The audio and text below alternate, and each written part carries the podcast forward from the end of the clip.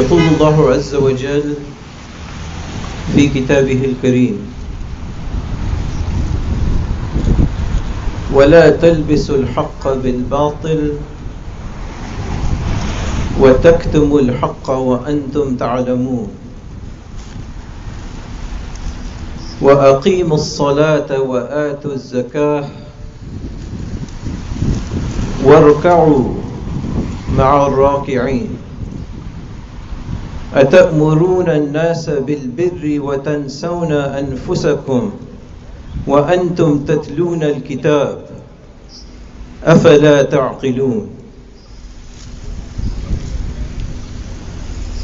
Brothers and sisters, committed Muslims,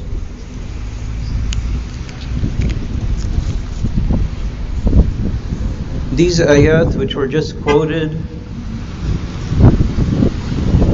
are the 42nd through the 44th ayahs from Surah Al-Baqarah.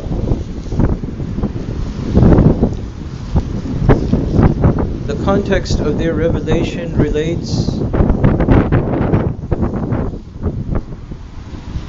to the matter of Bani Israel when they were in a position of power and dominion. But not only that, they had the level of power and control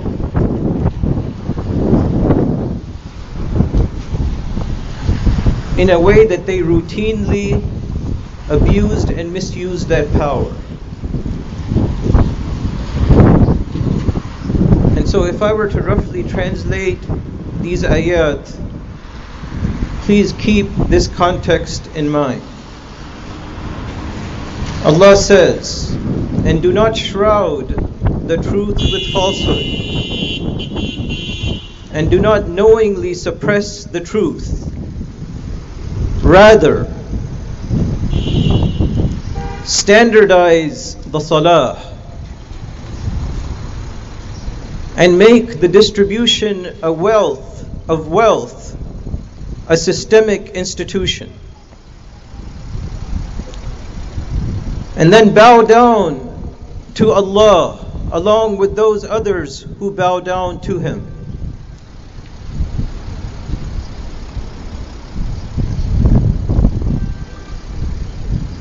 Would you advise others to virtue?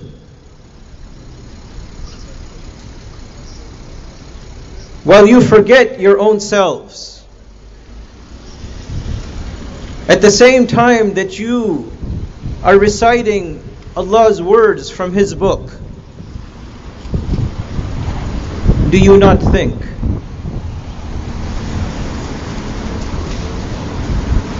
And so the reason that these ayat are describing Bani Israel is that they were in the habit of telling everyone else to be ideal, ethical, and upright, while they would exempt themselves from those same standards of behavior.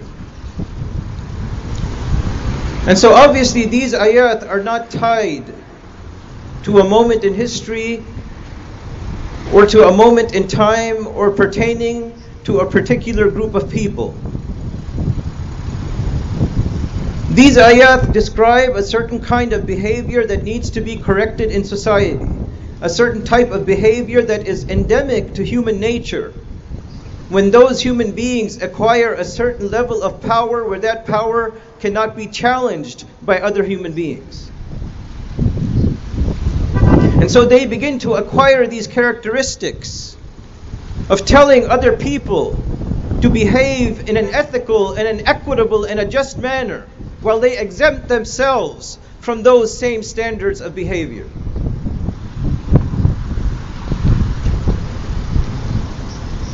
And so, does this have applicability in our time?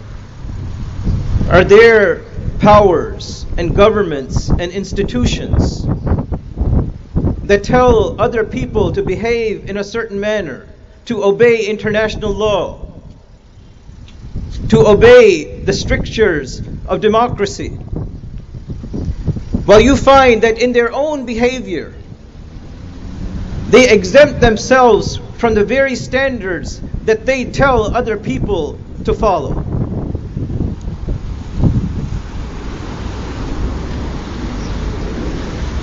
And so, as an example,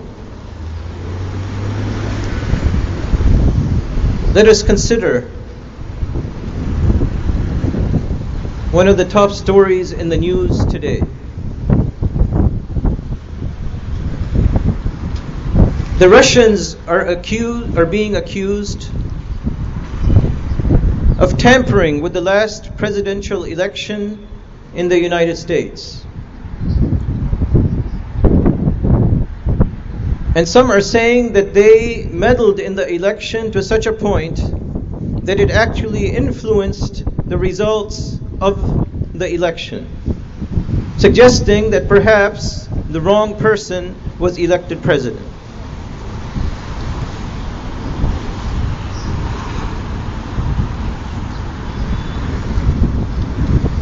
Now, the coverage of this issue has generally taken a self righteous tone where the Russians are being accused of criminal behavior, while the accusers themselves are sort of exempting themselves from the same crime. The British Prime Minister came out and said that the Russians are undermining free societies.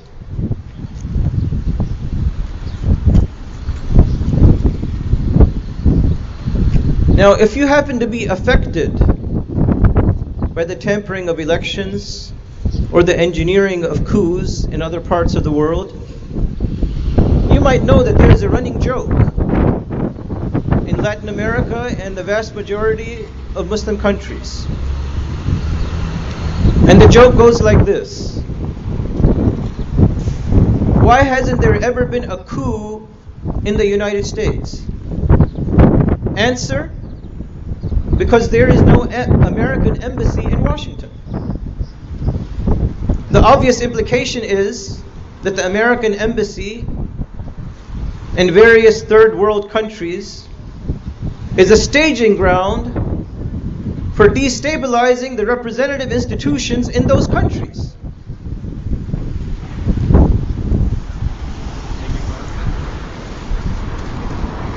And so the rest of this talk Unfortunately, is going to deal more with facts than explanations. But as I lay out these facts, and you go home and have a chance to think about them, then the, revel- then the explanation and the detail is perhaps going to be self revelatory. So if you listen carefully to these facts, you might begin to get some idea of the meaning of these ayat in the real world today.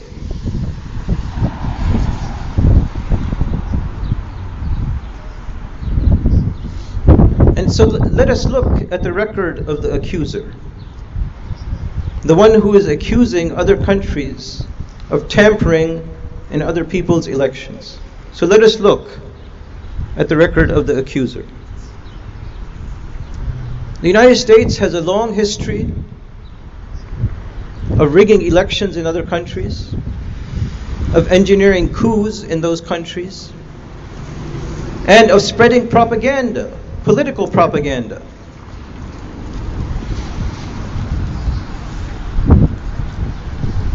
From 1946 through 2000, that is basically from the end of World War II until the turn of this last Gregorian century. From 1946 to 2000, of the information that's not known, of the information that's known, meaning that it's not classified any longer, there was something on the order of 120 electoral interventions by the United States and the Soviet Union. 120. Now, I, would like you to understand that the real figure could be three or four times more than this. But because most of this information is classified, and is not going to come out for 60 years or 70 years later, or perhaps centuries into the future, we have to go with the information that's available in the public space. And so keep in mind that even though there are 120 electoral interventions on record, you should understand that if all the classified information was to come out, that it could be, you know, maybe 500 or even 1,000 interventions that have been taking place in the last 70 or 80 years.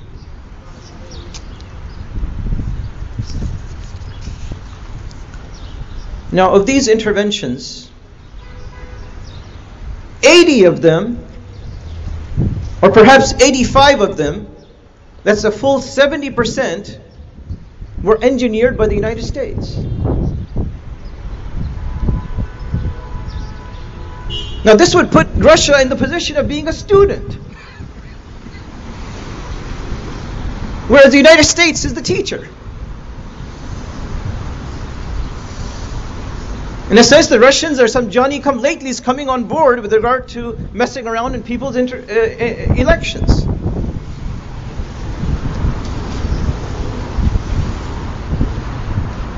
The one who sort of created the syllabus for doing all of this are the policymakers right here in Washington.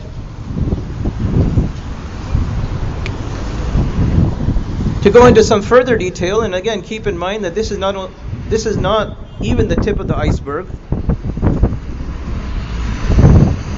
In 1948, in Italy, this is just a couple of years after World War II,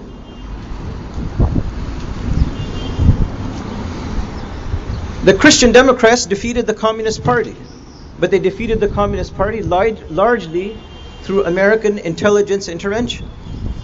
In fact, now that these documents have become declassified, 70 or 80 years later, representatives of the CIA, at that time the CIA was called, the Office of Strategic Services. So now that these documents are coming out, some of these uh, agent provocateurs at the time, they're now beginning to talk. And they said that we had bags of money that we delivered to Italian politicians to defray political expenses. Now you might ask, what are these political expenses? Especially if you're contributing to politicians who are running in elections. From the 1950s through the 1960s, US intelligence agencies completely completely subsidized the Liberal Democratic Party in Japan. And that was with a view to keep the the leftists and the communists at bay. Once again, influencing elections in another country. In the 1980s, the White House approved a $20,000 contribution towards the presidential campaign of Nicolas Barletta, who was running for the president of Panama. At that time, $20,000 was a lot of money, and in Panama, it would be a ton of money. In the 1990s, the Central Intelligence Agency contributed $400,000 to anti communist organizations in Czechoslovakia. And later in that same decade, in 1999, the Czech Republic joined NATO, and in 2004 it joined the European Union. And so here we're talking about electoral uh, interventions. What about coups d'etat? And these have been engineered by both Republican and Democratic administrations in the White House. Now, as I said, that I'm going to go through a bunch of facts and I have a list here of coups that were engineered by the United States that were successful. Keep in mind, these were coups that were successful, not all the coups that they tried to engineer, which are scores and scores higher than the coups that actually succeeded. And the only reason that I'm going to go through this list and I'll just read it off, is so that you get an idea of what's been going on through the years. That it's not just an occurrence here or there. It's not just an occurrence that happens perhaps once a decade or once every 20 or 30 years. This is an ongoing activity of secular democracies. Okay, and so these are instances of the U.S. overthrowing or attempting to overthrow a foreign government since World War II. Iran, 1953. Guatemala, 1954. British Guiana, 1953 to 1964. Iraq, 1963. North Vietnam, 1945 through 1973. Cambodia 1955 through 1970, Laos 1958 through 1960, Ecuador 1960 through 1963, the Congo 1960, Brazil 1962 to 1964, the Dominican Republic 1963, Cuba, even though the government was not overthrown, it's being it's been the United States has been trying to destabilize it from 1959 through to the present. Bolivia 1964, Indonesia 1965, Ghana 1966, Chile 1964 through 1973, Greece 1967, Bolivia 1971, Australia 1973 through 1975, Angola 1975 and the 1980s, Zaire 1975, Portugal 1974 through 1976, Jamaica 1976 through 1980, Ecuador 2000, Afghanistan 2001 through the present, Venezuela 2002, Iraq 2003 to the present, Haiti 2004, Somalia 1993 to the present, Honduras 2009, Libya 2011, Syria 2012, and the Ukraine 2014.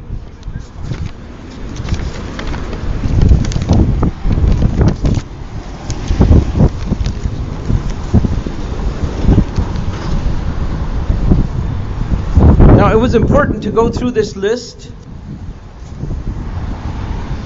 just as a matter of factual information so that you get an understanding of the meaning of this ayah. أتأمرون الناس بالبر وتنسون أنفسكم وأنتم تتلون الكتاب أفلا تعقلون Do you advise others to virtue?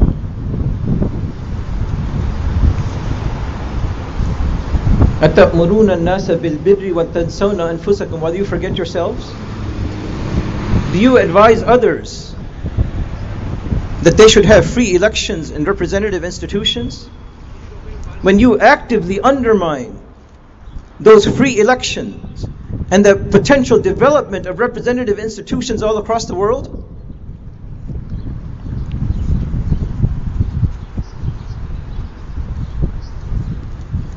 In just one particular instance, and I have many, many more examples here, but we don't have the time to go through all of them. With regard to the 1953 coup in uh, in Iran,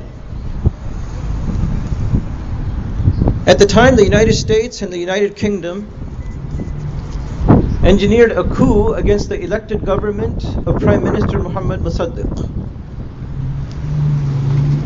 And the reason they did so is because he nationalized the Anglo Iranian Oil Company, later to become known as British Petroleum or BP.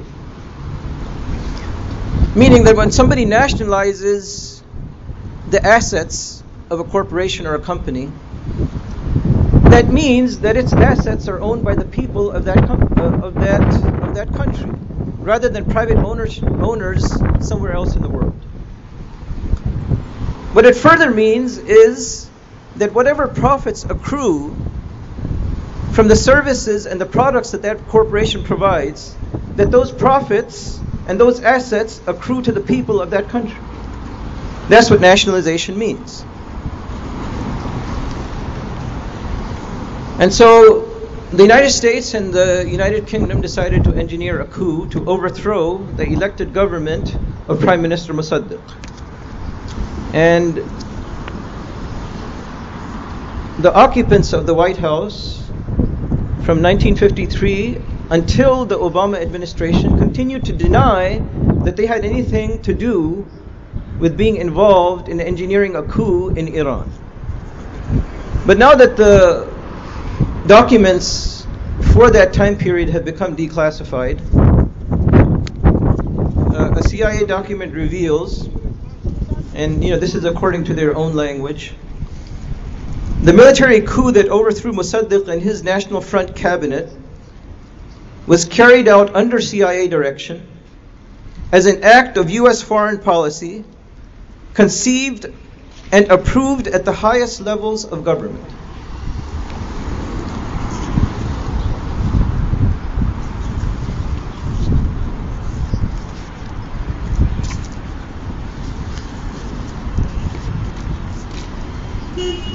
And once again, I can go on.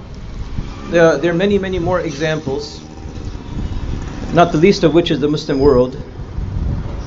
And, uh, you know, since 2000, uh, the number of examples in the Muslim world are, are numerous. We can go to North Africa, there's Libya, there's Egypt, there's Algeria, there's Mali, there's the dismemberment of Sudan. There's the Darfur crisis right next to Chad. And uh, Somalia has been uh, under sort of a destabilization campaign since 1993.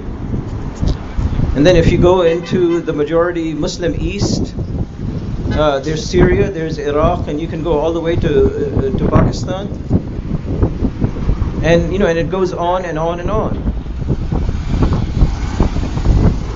But there are two things that we ought to note here. The first is that the current occupant, the current chief executive in the White House, he made a comment some months ago, and we can't repeat his exact words here on the Jum'ah, but he made a comment some months ago about certain S-hole countries in the world that uh, that are sending, in a sense, the refugees and immigrants to the United States.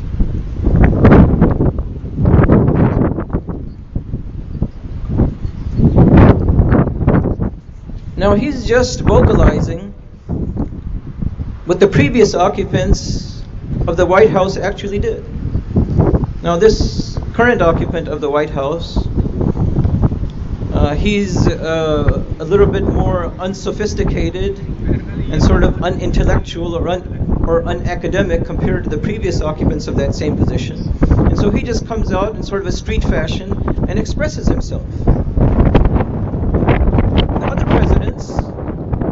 Uh, finessed their language a little bit, but in effect they were saying the same thing.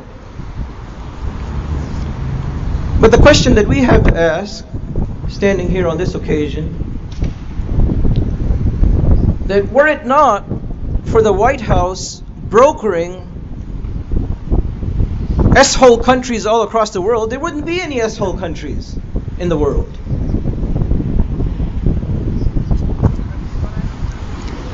If the people were allowed to build their own representative institutions without meddling from foreign powers, then there will be no need for them to create refugee crises.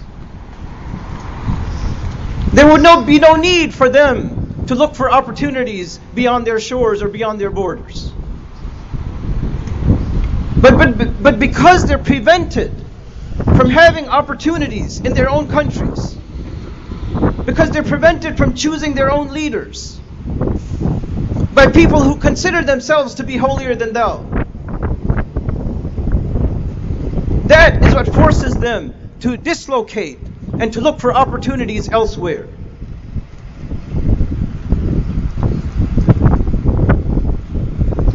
And the second thing to recognize here that you hear a lot of Muslims talking about having democracies and representative institutions in their own countries. Now, having representative institutions is one thing, Having a democracy is something else.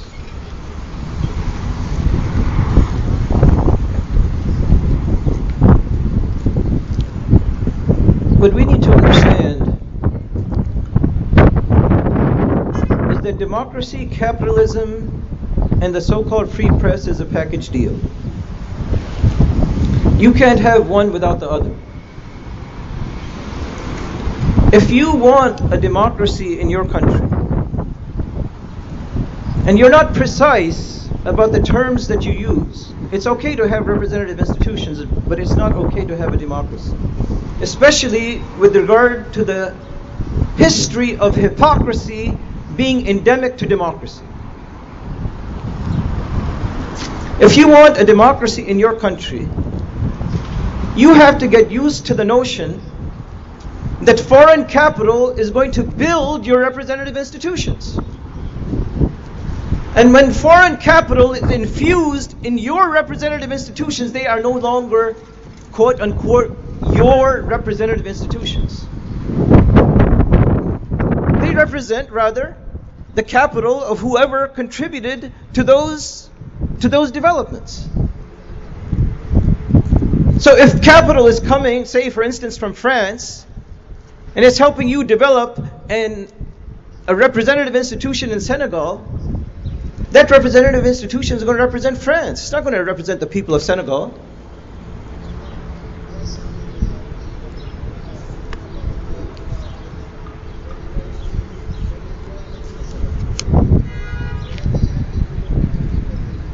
So if we are to learn from these ayat,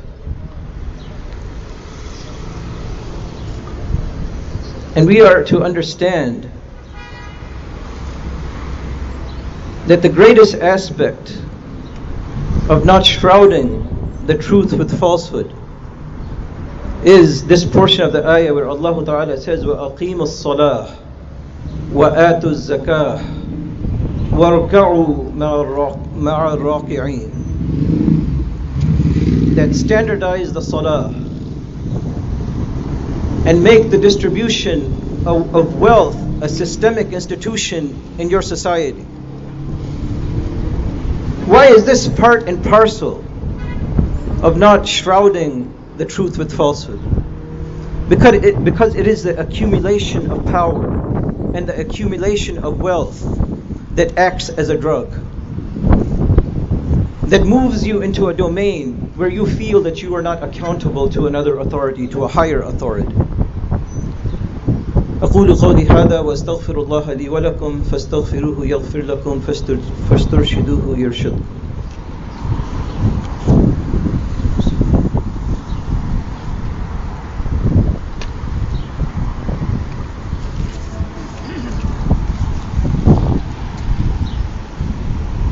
الحمد لله والصلاة والسلام على رسول الله.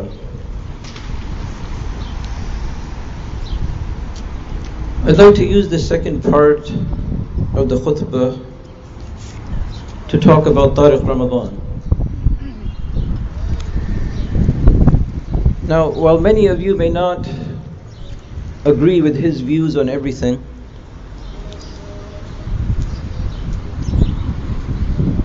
there are important things to understand with regard to his case.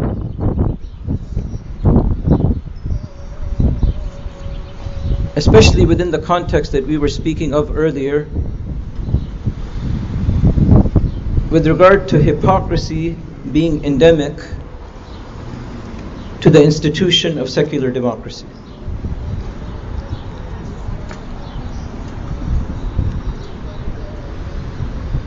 Tariq Ramadan, you're well aware of the charges that they have piled up against him.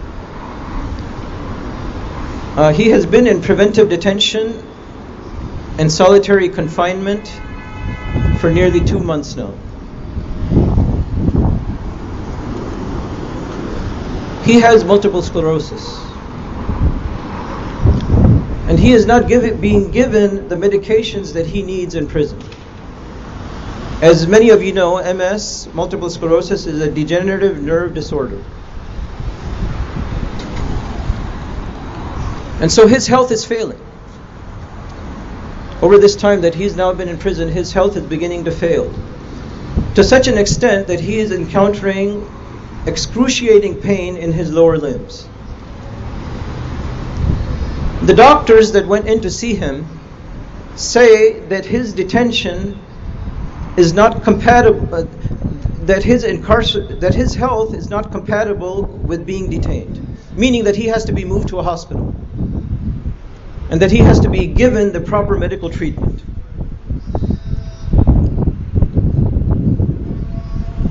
The French campaign to eliminate Tariq Ramadan from the social, the political, the intellectual, the academic landscape of France predates the current charges that have been leveled against him.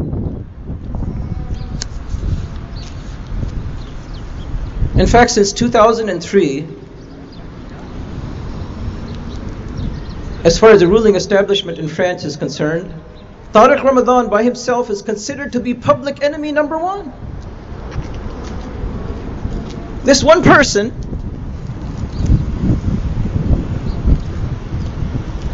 is considered to be public enemy number one for going now on something like 15 or 16 odd years. He is the object of an unprecedented visceral hatred from the totality of the French ruling establishment.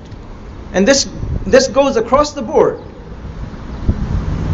From the various governments that have been in power since you know, Tariq Ramadan gained prominence, on the left or the right, from the full spectrum of political parties, from the extreme right to the extreme left, from the mainstream media in France, from the intellectual and academic establishment in France,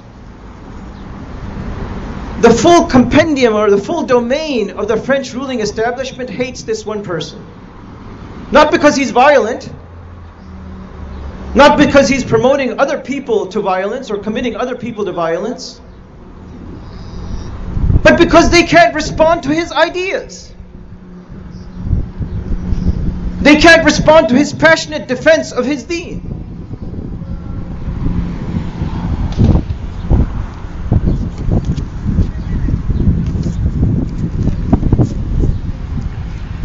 This hatred has gone to such an extreme. I mean, not only do you find him in prison, but it's gone to such an extreme that if a French politician wants to vilify or discredit one of his opponents or adversaries, all he has to do is say that this guy is a friend of Tariq Ramadan.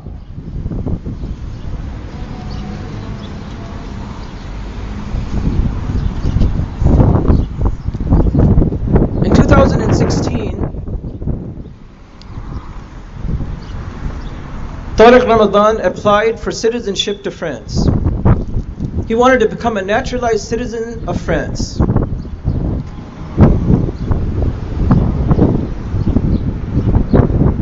And what are his qualifications for, you know, for wanting to become a citizen of France? Well, his wife is a French citizen. All of his children are French citizens. Tariq Ramadan superbly speaks French and writes in French. As an academic, a scholar, and, intellect, and an intellectual, he, he is well versed with the culture, the philosophy, the tradition, the poetry of France. And so he is very deserving of becoming a French citizen. In fact, you know, lesser people have been awarded citizenship in France. So when he applied for, for, for his citizenship in 2016, the French Prime Minister Manuel Valls went ballistic. Came out and said that Tariq Ramadan's application for naturalization is incompatible with the values of the French Republic.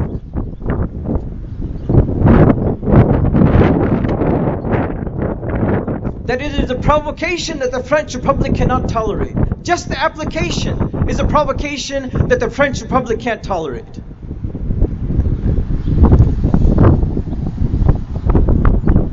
And so, in response to this French Prime Minister, Tariq Ramadan said the following. He said, Just a few weeks before I applied for citizenship in France, you inducted the Saudi crown prince into the French Legion of Honor. Meaning, you know, Muhammad bin Salman, MBS, was inducted into the French Legion of Honor a few weeks before Tariq Ramadan applied for citizenship. And so Tariq Ramadan said that you gave the highest French official honor to the Saudi crown prince who comes from a country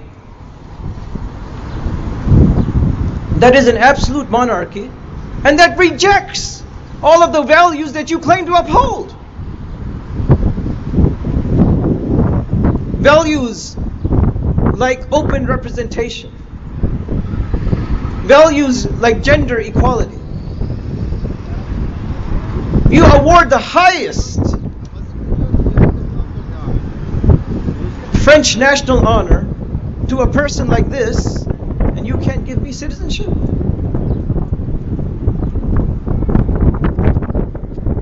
The reality is, brothers and sisters, that Tariq Ramadan didn't commit any crimes. He is being cast as the devil. He is being cast as the Antichrist of the French Republic. But if we were to take away all the euphemisms, Tariq Ramadan is being persecuted because he's Muslim. That's the only reason that he's being persecuted. And he's, he's, he's being persecuted not because he's a Muslim who shows up to pray in the masjid. He's a Muslim who's not afraid to respond to the issues.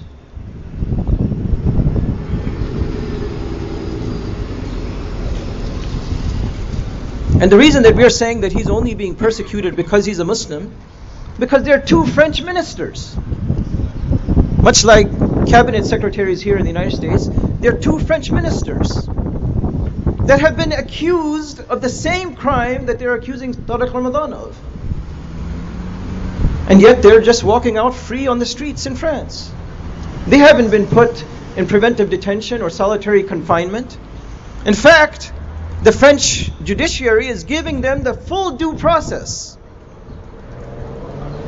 And yet Tariq Ramadan is not receiving any of these luxuries that are guaranteed to him by the uh, by the Constitution of France.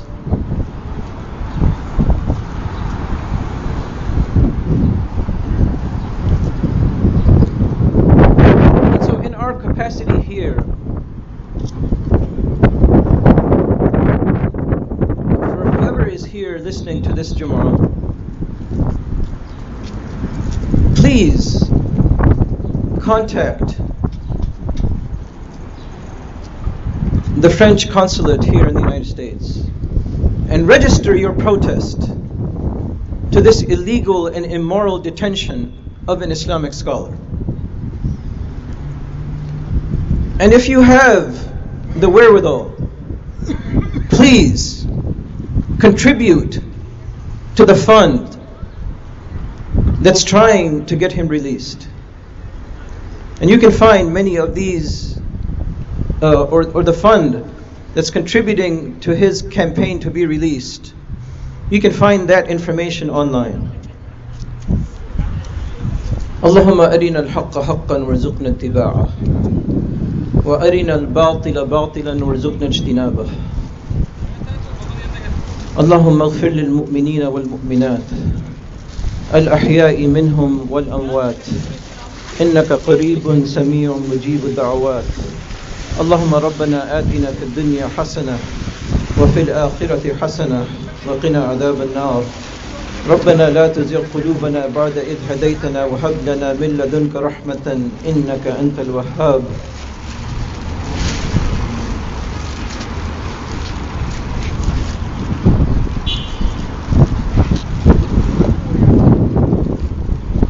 إن الله وملائكته يصلون على النبي يا أيها الذين آمنوا صلوا عليه وسلموا تسليما. اللهم صل على محمد وعلى آل محمد كما صليت على إبراهيم وعلى آل إبراهيم إنك حميد مجيد.